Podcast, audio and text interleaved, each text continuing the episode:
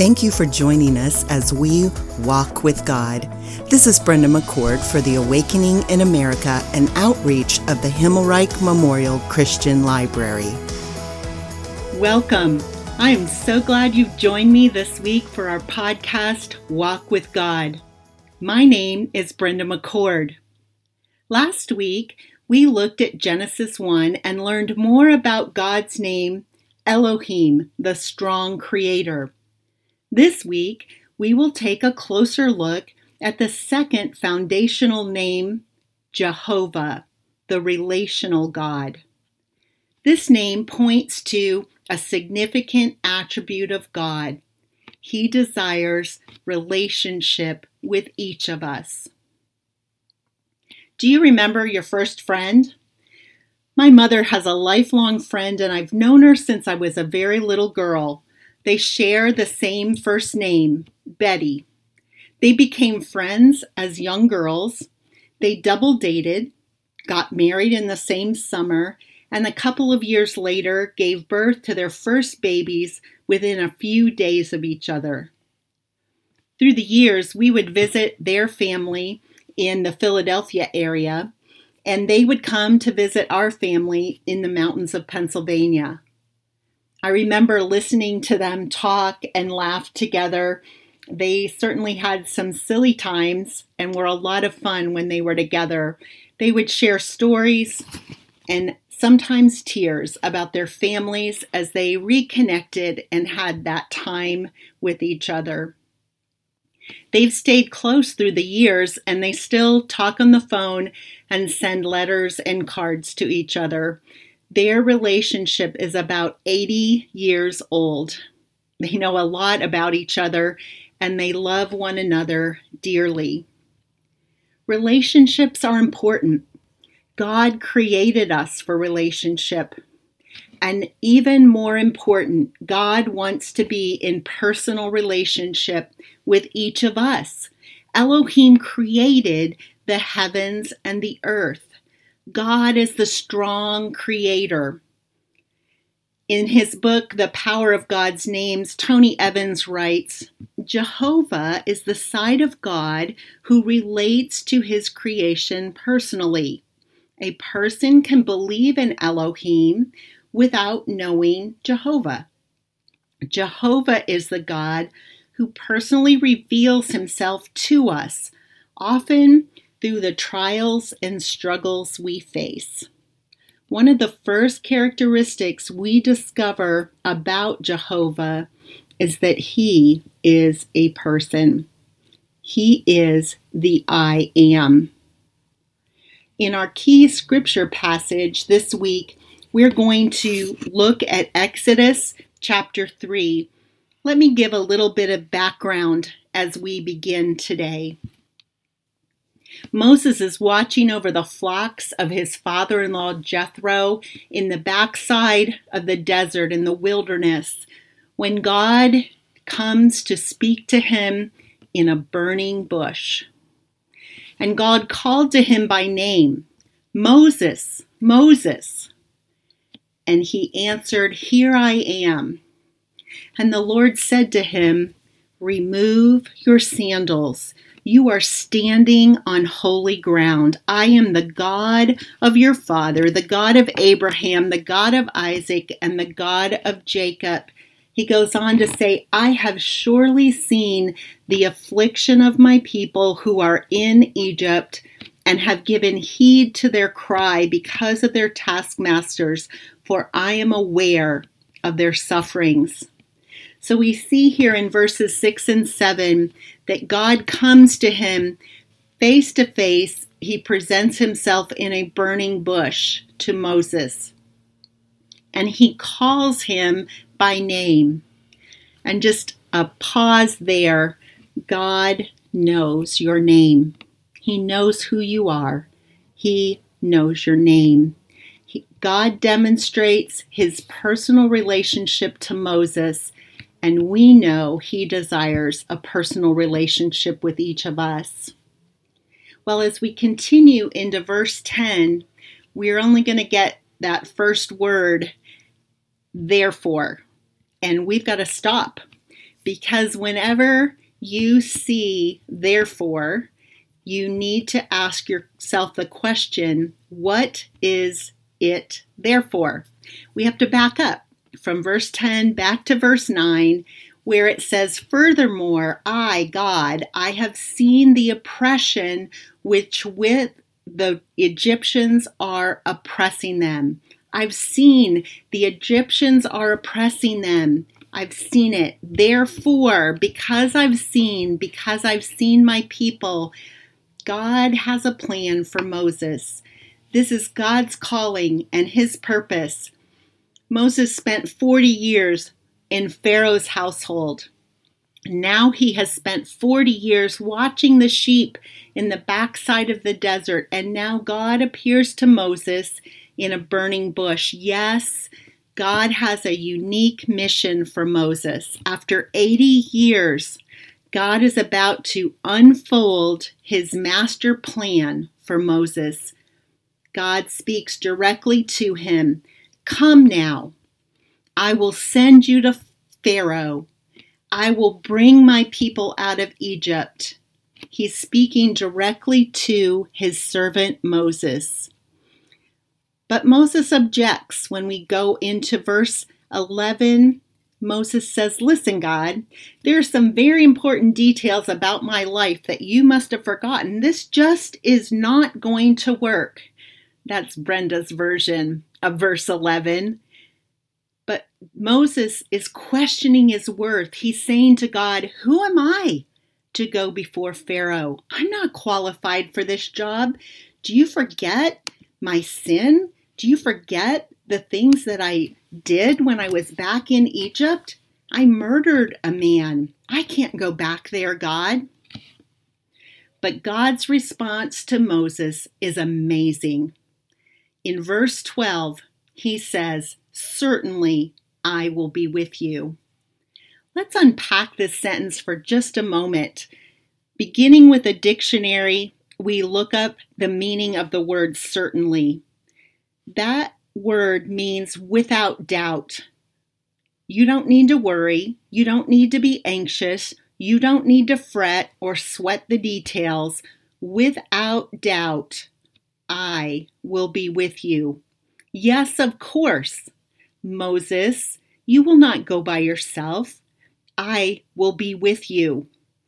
You know, over in Deuteronomy 31 23, God is speaking to a future servant, Joshua, and he says to him, Then he commissioned Joshua, the son of Nun, and said, be strong and courageous, for I shall bring the sons of Israel into the land which I swore to them, and I will be with you. You see, we have a God who is relational. He is with us. He does not ask us to do work for Him on our own, but rather He tells us He will walk alongside of us, He will equip us, He will be there with us every step of the way. It reminds me when our two older boys were toddlers, they would get up in the middle of the night, they went through that phase, and come into our bedroom and want to crawl into bed with us. And so we'd made the decision that that wasn't going to happen. And so I would get out of bed and walk them back down the hallway, tuck them into each into their beds, and I would say to them, Mommy's going to sit right outside your bedroom door in the rocking chair. I will be right here with you. And I would go out and sit in the rocking chair. And as I sat there, I would pray and I would just think about my family and offer thanks for who they were as well, well as pray for different things. And every once in a while, one of them would get back out of bed and come to the doorway and see, and yes, mommy was there in the rocking chair. And I would calmly just say, Mark, you need to get back into your bed. Jonathan, go back to bed. Mommy's right here. I will stay right here. And I would continue to rock And then when I felt like both of them had gone back to sleep and wouldn't wake up again, I'd return to my bed. But I wanted them to know I will be right here in the rocking chair. Just a simple illustration of how God is present for us. He is right there for us. Well, Moses has another objection that he brings before the Lord in verse 13 he says to God, I'm going to the sons of Israel and I'll say to them, The God of your fathers has sent me. But what if they say to me, Well, what's his name? What will I answer them? And what we hear in that question from Moses is fear. If I go and I present myself and I say, the God of your fathers, and they ask me what your name is, and they question me and they challenge, as it were, my mission, what am I to tell them? And I love verse 14 because God says to Moses, I am who I am. Thus you will say to the sons of Israel, I am has sent me to you. And this is the Hebrew transliteration for Yahweh, Jehovah as we know it. I am who I am. And he goes on in verse 15 and says, The Lord, the God of your fathers, the God of Abraham, the God of Isaac, and the God of Jacob, has sent me to you. This is my name forever, and this is my memorial name to all generations.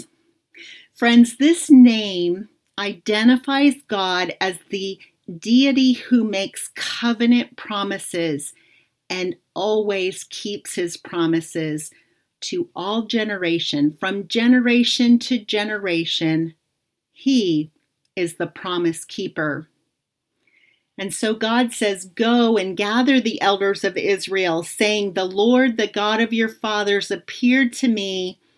I am indeed concerned about you and what has been done to you in Egypt. We see examples of Jehovah, the relational God, in Exodus 3. He knows your name. He will be with you. He sees you and He is concerned about you. Those are truths that apply to us today in our personal relationship with God. He knows your name, He will be with you, He sees you, and He is concerned about you. Well, when we look at Scripture, we always want to pause and take time to consider what these verses have taught us about God. This helps us know Him better. This brings us to a point of worship and praise before Him. So, allow me to share some of the attributes I've seen in Exodus 3 today. God has a personal relationship with His children. He sees you, and He is concerned about you. He is omniscient. In other words, He knows everything in the past. Therefore, I have seen the oppression that the Egyptians have put on my children. And in the present, as he comes to Moses, he says, Come now, and I will send you. And then in the future, God said, I will bring my people out of Egypt. He is all knowing, past, present, and future. He is a patient and long suffering God. He listens to and He answers our questions, even our doubts, even our objections. He has a purpose. He calls us, equips us, and sends us. He has a purpose and a plan. He will be with you and me. He promises I will never leave you nor forsake you. And you know, God, the relational God, has determined your value and your worth. You are precious in His sight. Take some time to reflect on these attributes Take time to praise Jehovah and thank Him for the personal relationship you have with Him. And as we grow and mature in our walk with God, it's important to apply His truth in our daily lives, in our actions, our thoughts, in our words. And here are a couple questions that I came up with with regard to um, Exodus chapter 3, head to heart application. Our desire to grow in an authentic and deep relationship with the Lord. I asked myself this question What circumstance am I facing today that begs me to trust God and believe He has my good and very best in His master plan? What instruction or call has God given that's waiting for my obedient action? Remember, God came to Moses and said, Come now, and I will send you. Am I resisting his call? Is it because of fear? Is it lack of trust in him, feeling unworthy? And then, in what ways do I question God's plan and call on my life? How can I use my God given gifts and abilities for His glory? Those are some of the head to heart questions I came up with this week. I hope those are helpful for you as well. I believe the more I know about God, the more I should want to know about God. Let me say that again. I believe the more I know about God, the more I should want to know about God. God wants to have a personal relationship with each of us. And I pray that this week you will draw close to Jehovah, the relational God. Next week, we will study God's name Adonai, the God who rules. And you can find the study guide below in the show notes. I look forward to sharing this time with you again next week. Take care, and may God bless you as you walk with God. Thank you for joining us as we walk with God. This is Brenda McCord for the Awakening in America, an outreach of the Himmelreich Memorial Christian Library.